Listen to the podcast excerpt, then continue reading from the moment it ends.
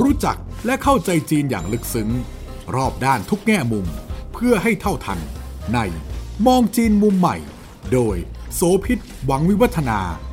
พบแขกรับเชิญ กูรูผู้รอบรู้เรื่องจีน ดรอรสารัตนอมรพิรม ประธานเจ้าหน้าที่ฝ่ายปฏิบัติการ สำนักงานนวัตกรรมและความร่วมมือ สถาบันบัณฑิตวิทยาศาสตร์แห่งชาติจีน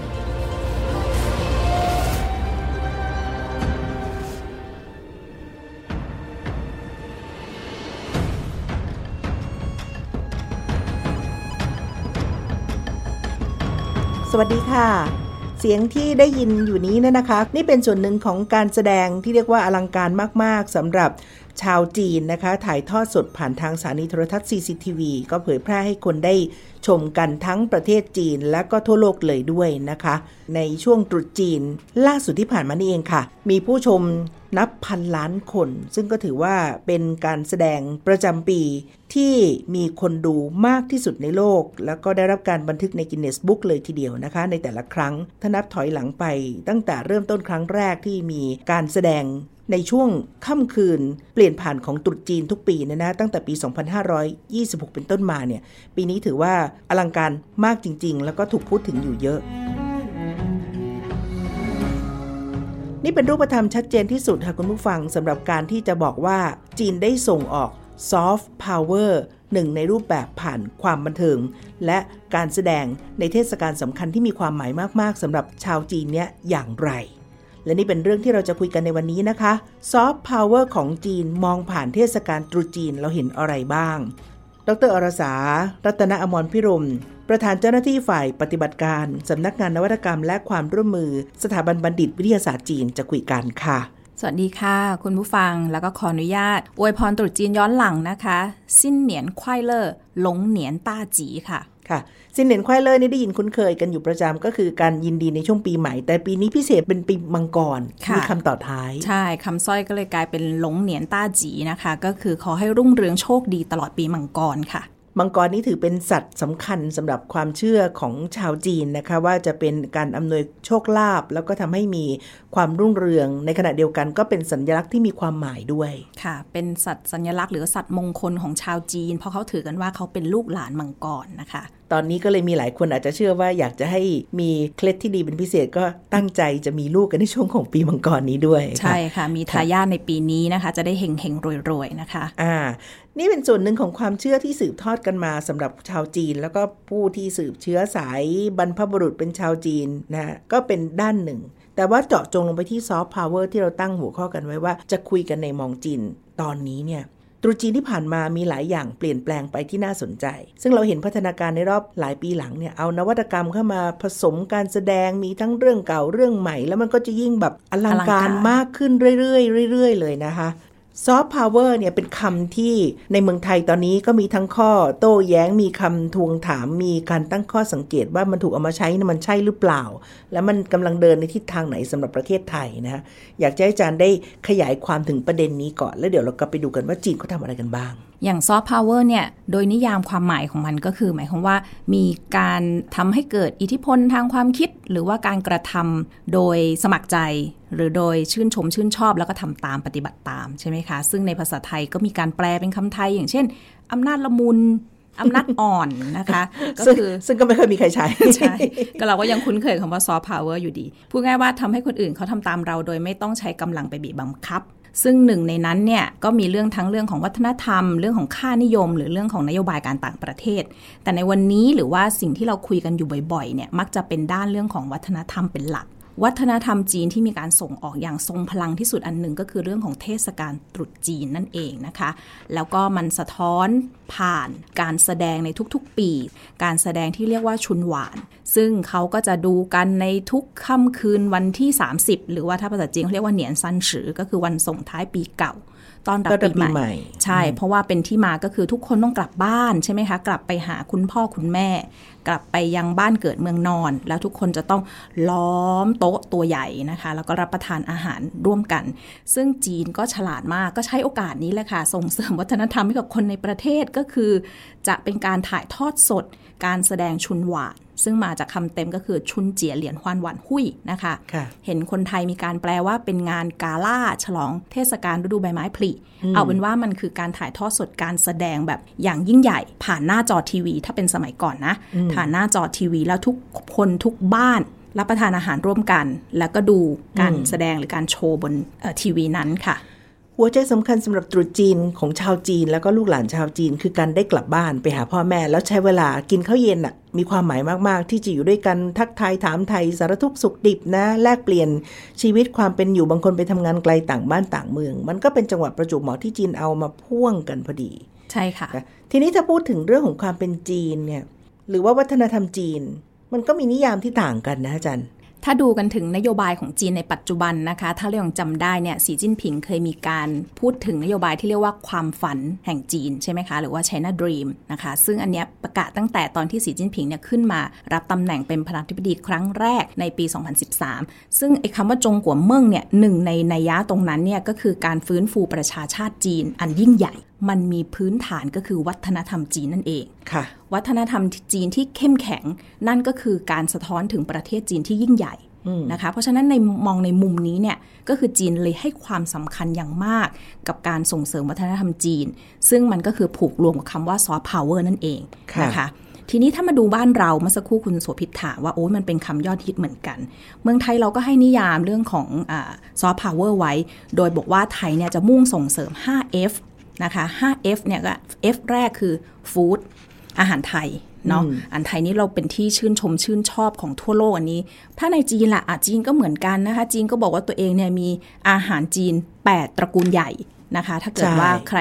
พอจะคุ้นเคยอยู่บ้างนะคะเป็นอาหารกวางตุ้งอาหารชานตงซื่อซื่อชวนเสฉวน อาหารหูหนานอาหารเสฉวนอ่าค่ะ F ที่ 2 คือ F ฟิล์มนะคะฟิล์ม F I L M ฟิล์มที่หมายถึงภาพยนตร์ ซึ่งจริง ๆ มันก็รวมไปถึงถึงเรื่องของละคร วิดีโอโทรทัศน์ หรือว่าการแสดงต่างๆ นะคะ ซึ่งอันนี้ชัดมากก็คือตั้งแต่เปิดรายการละที่คุณโสภิตบอกว่าจีนใช้เรื่องของการแสดงชุนหวานเนี่ยเป็นการขยายวัฒนธรรมอันทรงอิทธิพลในช่วงเทศกาลตรุษจีน ทีนี้ถ้าพูดถึงยุคใหม่บางรายยุคใหม่เราดูละครซีรีส์จีนกันใช่ไหมตอนนี้โอ้โห แอปพลิเคชันไม่ต่ำกว่า 2 3 ที่มีเข้ามาในเมืองไทยเนาะค่ะแล้วก็เป็นที่คุ้นกัน ใช่ แล้วอันก็นี้ก็สัญชาติจีน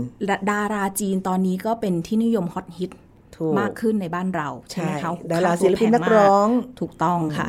ซึ่งอันนี้มันก็มา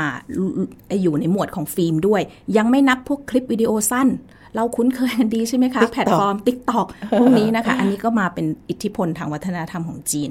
F ที่ 3 คือเรื่องแฟชั่น ก็คือพวกผ้าไทย ชุดไทย หรือว่าออกแบบแฟชั่นไทย ในขณะที่ประเทศจีนตรุษจีนต้องใส่ชุดอะไรคะชุดกี่เผาถูกถูกต้องทุกคนไม่ต้องไม่ต้องคิดเลยใช่ไหมในเมืองไทยผู้ประกาศไทยก็ไปร่วมสมัยด้วยนะ หลายช่องเลยทีเดียว ในวันตรุษจีนแต่งชุดจีนมานั่งประกาศข่าวไทย ใช่ หรือว่าหลาย ๆ บริษัทเวลามีงานเลี้ยงตอนเทศกาลตรุษจีน ก็จะเหมือนทุกคนก็จะแบบเอ๊ะเราต้องแต่งชุดให้เข้าธีมอะอย่างน้อยสีแดงอะอย่างน้อยก็ต้องมีสีสีแดทองหรือเพื่อว่าเป็นมงคลใช่ค่ะ หรือว่าชุดกี่เผาสวย ๆ อะไรแบบนี้นะคะค่ะ F ที่ 4 คือ fighting fighting คือเรื่องศิลปะการป้องกันตัวแบบไทย ซึ่งถ้าไปเทียบกับประเทศจีนก็คืออะไรคะ เรานึกถึงอะไร กังฟู กังฟูนะคะอ่าอู่ชู่หรือว่าอูซูนะคะ ซึ่งเดี๋ยวนี้ในบ้านเรามีโรงเรียนเส้าหลินกังฟูไทยแลนด์ด้วยนะ เขาได้รับลิขสิทธิ์เลยจากต้นฉบับเลยจากวัดเส้าหลินมานะคะ แล้วก็มีเด็กไทยเด็กรุ่นใหม่อ่า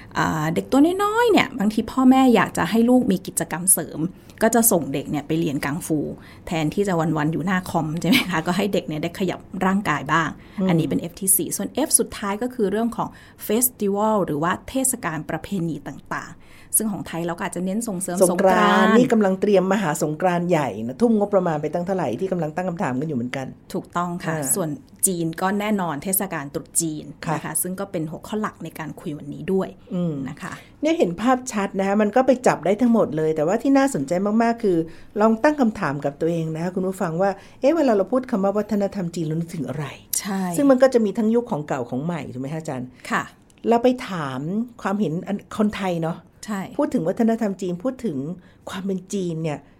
เขานึกถึงอะไรกันบ้างอะค่ะฟังกันค่ะ นึกถึงตะเกียบค่ะ แล้วก็วัฒนธรรมการดื่มชา ถ้าเป็นเทรนด์รุ่นใหม่ ตอนนี้นึกถึงกล่องสุ่มค่ะ เป็ดพะโล้ครับ แล้วก็ไข่พะโล้เพราะว่าจที่บ้านเป็นคนจีนช่วงไหว้ตรุษจีนอะไรเงี้ยครับ ก็จะได้กินบ่อยนึกถึงอาหารจีนค่ะ นึกถึงวันตรุษจีนรวมญาติเยอะๆ แล้วก็อ่างเปาจีนยุคใหม่เราวัฒนธรรมไหลเงินสด สแกนโลดสแกนอย่างเดียว ไม่ต้องพกอะไรทั้งนั้นออนไลน์อย่างเดียวหนังจีนกำลังภายในครับ เพราะว่าได้ดูมาตั้งแต่เด็ก น่าสนใจมากเลยหลากหลายนะคะ แต่ทีนี้น่าสนใจก็คือเด็กรุ่นใหม่เนี่ยยังรู้จักจีนด้วยวัฒนธรรมใหม่ ๆ ด้วยเมื่อสักครู่ก็มีน้องคนหนึ่งพูดว่ากล่องสุ่มอืม คุณโสภิตรู้จักกล่องสุ่มไหม คนยุคใหม่น่าจะคุ้นเคยกัน เราสั่งซื้อสินค้าบางอย่างที่อยู่ในกล่องปริศนา ในจำนวนเงินเท่าไหร่ก็ว่าไป โดยที่ลุ้นมากเลยว่า เมื่อได้รับกล่องแล้วเนี่ยจะได้ของที่มูลค่ามากกว่า หรือน้อยกว่า แล้วมันจะเป็นอะไรบ้างอยู่ในกล่องนั้น จุดเริ่มต้นก็มาจากจีนนะคะอืมแล้วก็เอ่อมันมียี่ห้อหนึ่งของจีนที่ดังมากก็คือ Pop Martนะคะ Pop Mart เนี่ยมันจะเป็นตุ๊กตุนตุ๊กตาตัวเล็กๆอะ่ะแต่ว่ามันจะมีซีรีส์เต็มไปหมดเลย เพราะว่าพอในยุคหลังเนี่ยเขาก็ได้ไปร่วมมือกับพวกดีไซเนอร์นะคะ แล้วก็ทำให้มันอ่ามีซีรีส์ต่างๆออกมาละกันอะทีนี้เนี่ย สุ่มไปสุ่มมามันอาจจะไม่ได้ตัวที่เราเสี่ยงชอบคือมันจะซ้ำด้วยใช่ไหมค่ะเออเขาแก้ปัญหายังไง ซื้อกันเลยเป็นซีรีส์ไปเลยค่ะหนึ่งเออชุดไปเลย12ตัวค่ะ อะไรแบบนี้ แสดงว่าตอนนี้มันยกระดับคือไม่ใช่แค่ สุ่มเพื่อจะซื้อแล้วก็ลุ้นว่าจะได้ตัวไหนอะไรบ้าง แต่มันกลายเป็นการเก็บเป็นคอลเลกชันนั่นเป็นแปลว่าของสะสมสุ่มและซื้อสะสม ถูกต้องค่ะอ๋อออย่างเงี้ยโอ้นี่เป็นความฉลาดทางการตลาดมากเลย ถูกต้องค่ะ แล้วไปดูได้เลยค่ะ Pop Mart สาขาต่างๆ ในประเทศไทย วัยรุ่นทั้งนั้นเลยค่ะ เยอะมากนะคะ เพราะฉะนั้นอย่าไปมองว่าโอ้จีนนี่วัฒนธรรมค่ำครึเป็นอะไรแบบโบราณโบราณนะคะ แบบใหม่ ๆ นี่ก็มีแล้วก็กำลังส่งอิทธิพล ในตลาดโลกด้วยค่ะ อาจารย์พูดทำให้ดิฉันนึกถึงเรื่องหนึ่งกาชาปองเนี่ยมันเป็นตัวส่งออกมาจากทางญี่ปุ่นที่แบบน่าสนใจมากๆ เพราะตอนนี้มันมีระบาดไปทั่วแล้วกลายเป็นความนิยมที่ผู้คนชอบไปไข่อะไข่มันก็คือไข่บ้านเราเนาะอ่าเอ่อที่แบบว่าลุ้นว่าใช้การลุ้นอะว่าจะเจออะไรจะเจออะไรก็ยอมจ่ายไปใช่อ่าใช้ค่ะหลักเดียวกันค่ะอะทีนี้กลับมาที่ตรุษจีนเนี่ย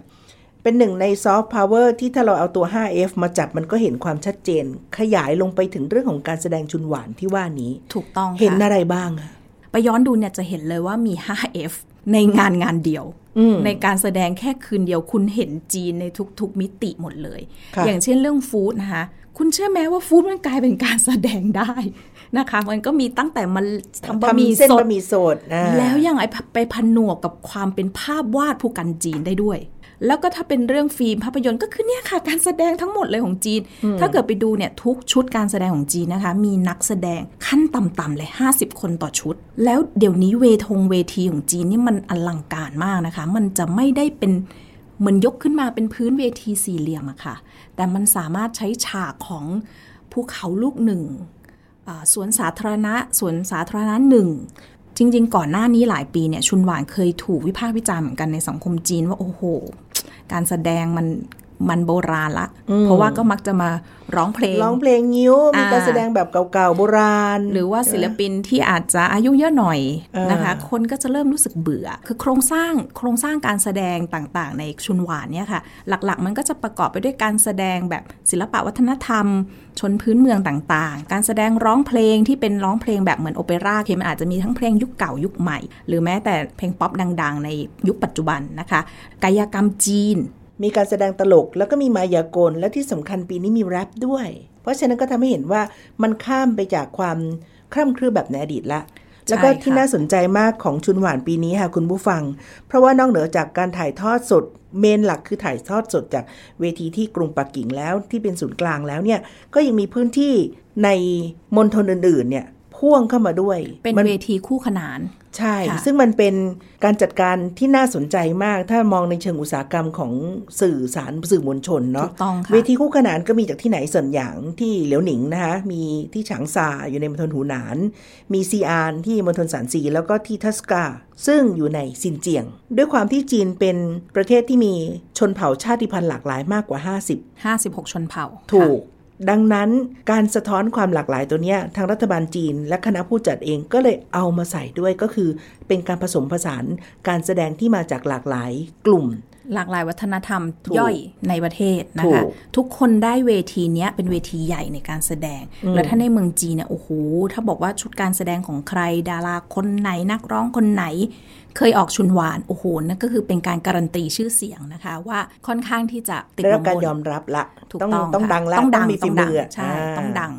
โดยเฉพาะพวกฉากเชิงโอ้โหเดี๋ยวนี้มันอลังการมาก แล้วก็การแสดงแต่ละชุดเนี่ยก็มีศิลปินหรือว่าคนที่ขึ้นไปแสดงเนี่ยจำนวนมากนะคะ ส่วนหนึ่งก็จะได้สะท้อนให้เห็นว่ามันเป็นการหล่อเลี้ยง อุตสาหกรรม วัฒนธรรม หรือที่แตกลายลงไปก็คืออุตสาหกรรมบันเทิง อุตสาหกรรมการจัดแสดงอุตสาหกรรมเรื่องของ organize ต่างๆเนี่ยมันก็ถูกยกระดับไปพร้อมกันนะคะตัวตัวเลขมูลค่าของการลงทุนไปแต่ละปีแต่ละครั้งเนี่ยมันไม่ค่อยได้ถูกเปิดเผยมาเท่าไหร่ แต่เราประเมินจากสเกลและขนาดของงานนี่ก็คาดเดาได้ไม่ยากเลยนะคะคุณผู้ฟังว่าต้องเม็ดเงินมหาศาลมาก ถูกต้องค่ะ เอาแค่ชุดการแสดงอย่างที่ว่าหนึ่งชุดเนี่ยองค์องค์ประกอบคือคนต้องมาไม่น้อยกว่า4ี่ห้าสิบคนเนี่ย และยังไม่รวมเรื่องคอสตูมเสื้อผ้าเรื่องการแต่งหน้าการแต่งกาย การเตรียมการซ้อมในแต่ละครั้งนะมันมี จำนวนมหาศาล ถูกต้องค่ะงบประมาณเนาะแล้วปีเนี้ยที่เราเห็นความตระการตาส่วนหนึ่งเนี่ยก็คือมีเทคโนโลยีเข้ามาเกี่ยวข้อง แต่เดี๋ยวนี้มันมีดิจิตอลเข้ามาค่ะ มันมีพวกเอ่อหน้าจอ LED ต่างๆ จอที่เห็นเนี่ยมันไม่ได้มีแค่ฉากหลังแล้วนะ ที่พื้นก็เป็นจอด้วยนะคะ ทุกอย่างมันทำเป็น 3 มิติหมดเลย แล้วที่ประทับใจอันนึง Metaverse ก็มาค่ะ ก็คือมันมีชุดการแสดงที่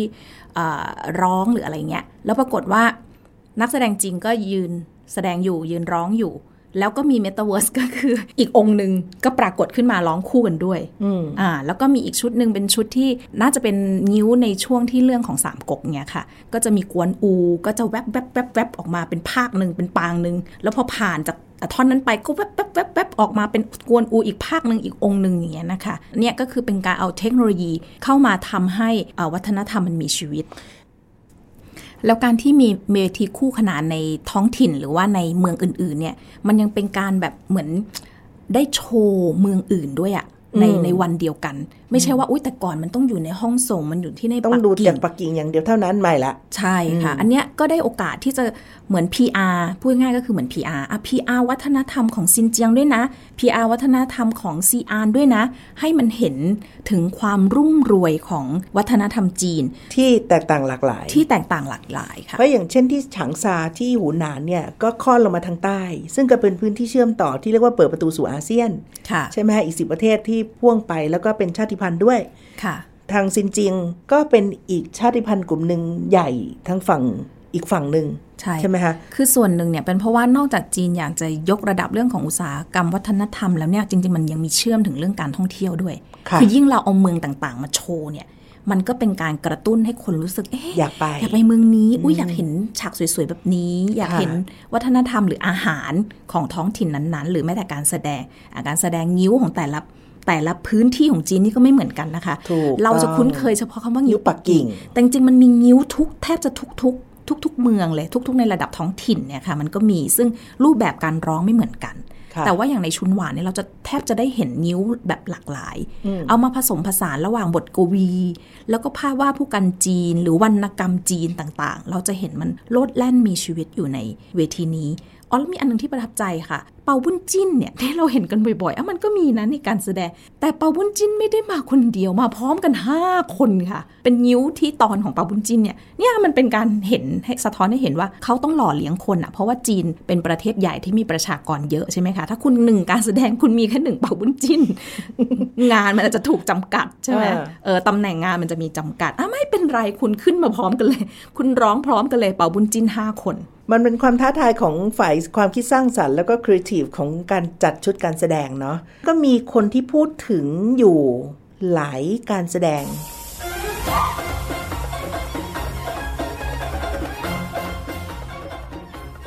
หนึ่งในนั้นศิลปินนักแสดงชื่อดังติลิโลปาใช่นะคะที่ค่ะเป็นเชื้อสายจากทางซินฝั่เจีงยงของซินเจียงเนี่ยค่ะเธอเป็นศิลปินหญิงแนวหน้า แล้วเธอก็มาในชุดการแสดงประจำชนเผ่าด้วย ถูกต้อง ต้องถามคุณโสุพิษก่อนว่าเราวัดจากอะไร ว่าเอ๊ะทำไมอาการแสดงของเธอฮอตเพราะว่าปีนี้นอกจากถ่ายทอดสดผ่านทีวีที่เราบอกแล้วเนี่ยนะคือมันมีมันมีส่งแบบเป็นข้อความเหมือนมาเหมือนมาเตือนเราอะเป็น notification ขึ้นมาว่า เฮ้ยคุณดูชุนหวานผ่านทางไลฟ์ของ WeChat ได้แบบเนี้ยอ่าบเราก็เลยได้คลิกเข้าไปดู เราก็เลยได้เห็นว่า อุ๊ยเออ มัน มันมีถ่ายทอดสดเป็นไลฟ์ผ่าน WeChat ด้วย ก็คล้ายๆกับว่า เดี๋ยวนี้ในสังคมอะ มันไม่ใช่ว่าทุกคนต้องมานั่ง อยู่หน้าจอโทรทัศน์สี่เหลี่ยมอ่าอีกแล้ว ดูผ่านมือถือก็ได้หรือนี่นั่นโน้นใช่ไหมคะ เป็นการขยายไอ้การรับชมเนี่ยให้มันครอบคลุมในทุก ๆ กลุ่มพื้นที่พื้นพื้นของที่และสื่อผู้ใช่และผู้ชม ทีนี้เนี่ยความเจ๋งของ CCTV อันหนึงก็คือ ตัดคลิปแบบปัจจุบันทันด่วน คือพอหลังจากจบรายการวันนั้นปั๊บเนี่ยก็คือเที่ยงคืนที่จีนหรือว่าห้าทุ่มเมืองไทยนะคะ เอ้ยปรากฏว่าพอคลิกเข้าไปดูข้างในเหมือนในช่อง Official ช่องของ CCTV ที่อยู่ใน WeChat นะคะเขาก็ตัด ตัดออกมาเป็นชุดการแสดงเนี่ยตั้งแต่คือต้นคลิปจนย่อยจบคลิปย่อย ใช่เป็นคลิปย่อย แล้วเราก็เลยเห็นว่าคลิปที่มันมียอดวิวสูงที่สุดเนี่ยก็คือคลิปของติลี่เลอปานะคะซึ่งนางก็มาแสดงลำแบบซินเจียง ซึ่งสสวยวยมากสวยจริงๆงดงามมากนะคะตามข่าวบอกว่าเบื้องหลังเนี่ยเธอซ้อมหนักเลยนะคะค่ะ ซ้อมหนักเพื่อจะเตรียมสรรพชุดการแสดงอันนี้ก็คือให้ความสำคัญมาก ถูกต้องใครได้ขึ้นชุนหวานนี่อื้อหือมันมันที่สุดละมันเป็นที่สุดละในอ่าประเทศจีนนะคะค่ะ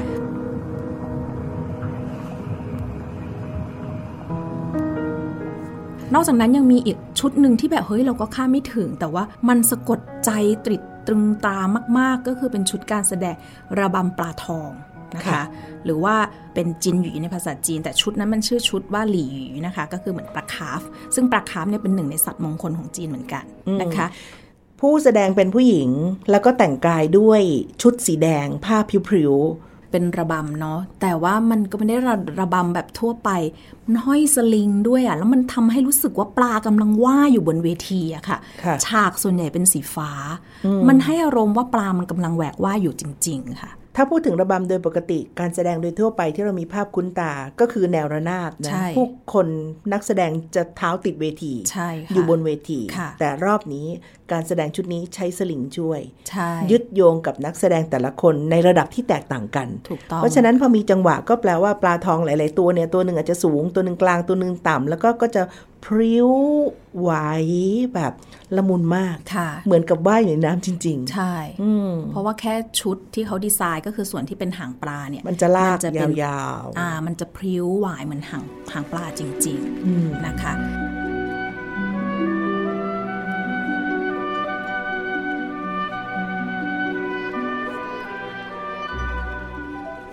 จริง ๆ มีอีกชุดหนึ่งที่ก็น่ารักดีแล้วก็หลายคนก็พูดถึง ชื่อชุดว่า เออเออเออนะคะ เออเออเออเออแปลว่าห่านนะคะ จริง ๆ มันคือระบำสวอนเลกค่ะ แต่ตอนที่มันเปิดฉากมามันไม่ใช่สวอนเลกนะคะ เพราะว่าชื่อมันบอกว่าเออเออเออคนจะเข้าใจว่าอ๋อนี่ก็คือการแสดงห่าน ก็จะเป็นเด็กน้อยๆอะค่ะ คุกเข่าแล้วเดินมา แล้วมันเหมือนมันเหมือนลูกเจี๊ยบมากๆเลยอะค่ะ ใส่ชุดสีเหลืองอืมเออแล้วก็เดินเดินเดินเดินอยู่บนเวทีซึ่งมันเหมือนลูกเจี๊ยบจริง ๆ แล้วก็พอสักพักอะถึงได้มีเอ่อตัวระบำที่เป็นสวอนเล็กที่เป็นบัลเล่ต์ออกมา แล้วก็เป็นการแสดงคู่กันอย่างเงี้ยค่ะค่ะ ซึ่งมันสะท้อนให้เห็นถึง creativity จีนเนี่ยโอ้โหตอนนี้เขาไปไกลจริงๆนะคะมีสนามให้ต้องแสดงฝีมืออย่างเงี้ยอยู่ตลอดเวลา ไม่ว่าจะเป็นงานเปิดโอลิมปิกเอเชียนเกม ทุกอย่างนะคะ การแสดงที่เป็นใหญ่ ๆ แบบเนี้ยอ่าถ้าถัดจากชุนหวานแล้วเป็นงานเฉลิมฉลองแบบเนี้ยที่มีการถ่ายทอดสดอีกช่วงหนึ่งก็คืองานฉลองวันชาติจีน ใช่ค่ะตุลาคม อันนี้ก็ถือเป็นงานใหญ่ของปีของปีเหมือนกันนะคะนี่เป็นการโชว์ฝีมือให้เห็นเลยวัฒนธรรมจีน หรือว่าอุตสาหกรรม วัฒนธรรมอุตสาหกรรมบันเทิงต่างๆของจีนเนี่ยที่แบบมันอลังการแล้วมันเห็นพัฒนาการนะคะค่ะคือแต่ละปีเนี่ยมันมันดีขึ้นจริงๆอะมันมีมันมีความแตกต่างที่เราเห็นได้ชัดค่ะ แล้วมันมีบางอย่างที่ให้เห็นเป็นแก่นกลางของความเป็นจีนในหลายมิติ ที่ถูกส่งผ่านการแสดงเหล่านี้ ซึ่งนอกเหนือจากระดับชาติใหญ่ๆแบบนี้เนี่ย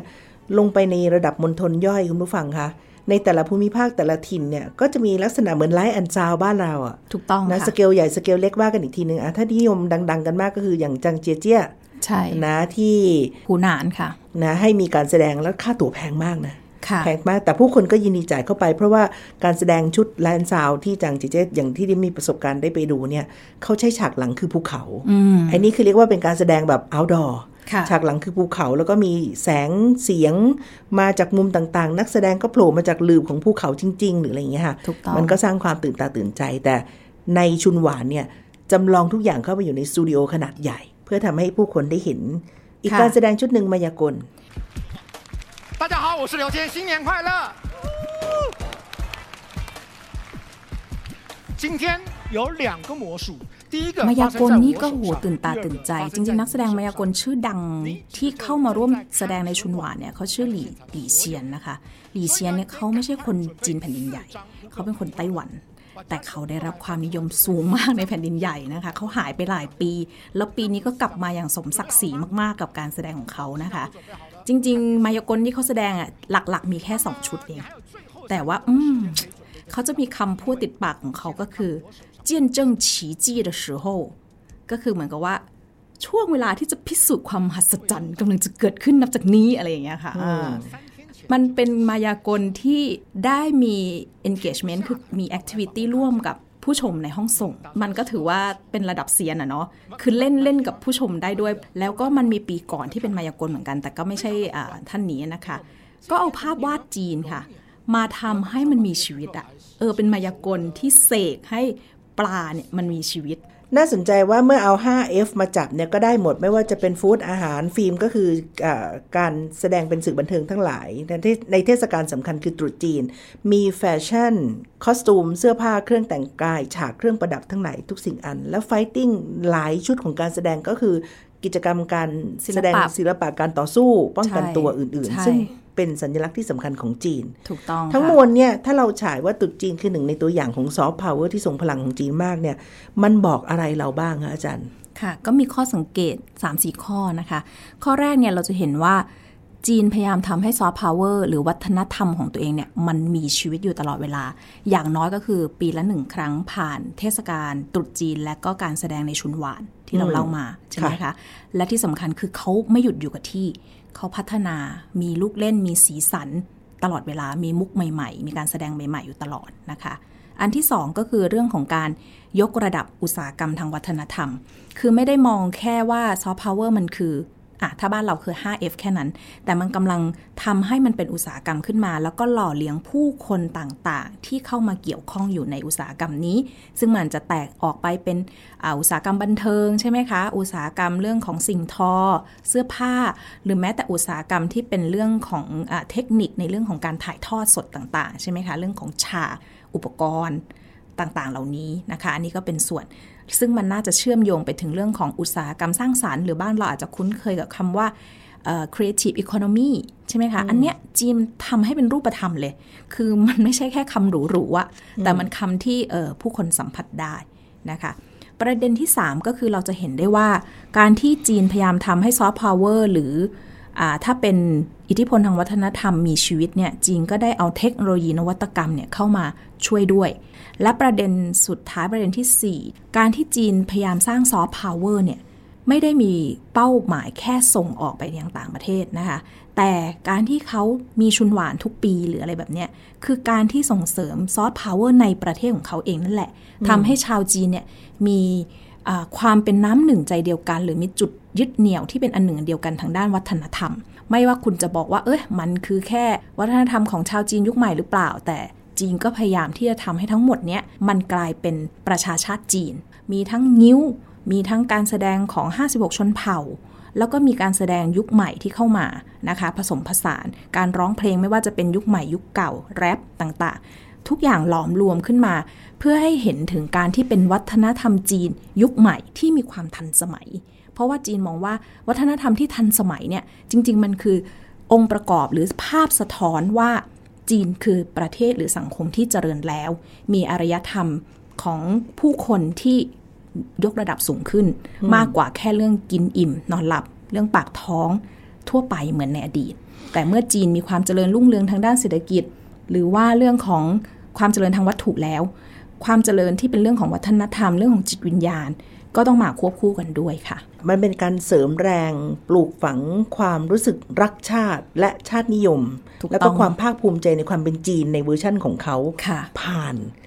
อุตสาหกรรมบันเทิงที่ว่านี้ถูกต้องนะคะแล้วเมื่อชาวจีนมีความภาคภูมิใจในวัฒนธรรมของตัวเอง ชาวจีนแต่ละคนนั่นแหละค่ะที่จะเป็นคนส่งออกวัฒนธรรม และนั่นก็คือการขยายซอฟต์พาวเวอร์ ที่ทรงอิทธิพลอย่างยิ่งอันหนึ่งของจีนค่ะทำให้หวนกลับมาดูนะคะว่าของไทยเรามหาสงกรานต์เนี่ยกำลังจะมา แล้วก็พยายามจะใช้เรื่องของเม็ดเงินทุ่มงบประมาณตัวนี้ แต่ว่ามันไปได้ไกลกว่ากันส่งเสริมเรื่องของการท่องเที่ยวหรือเปล่า นี่เป็นคำถามสำคัญที่ก็อยากจะชวนคิดกันด้วย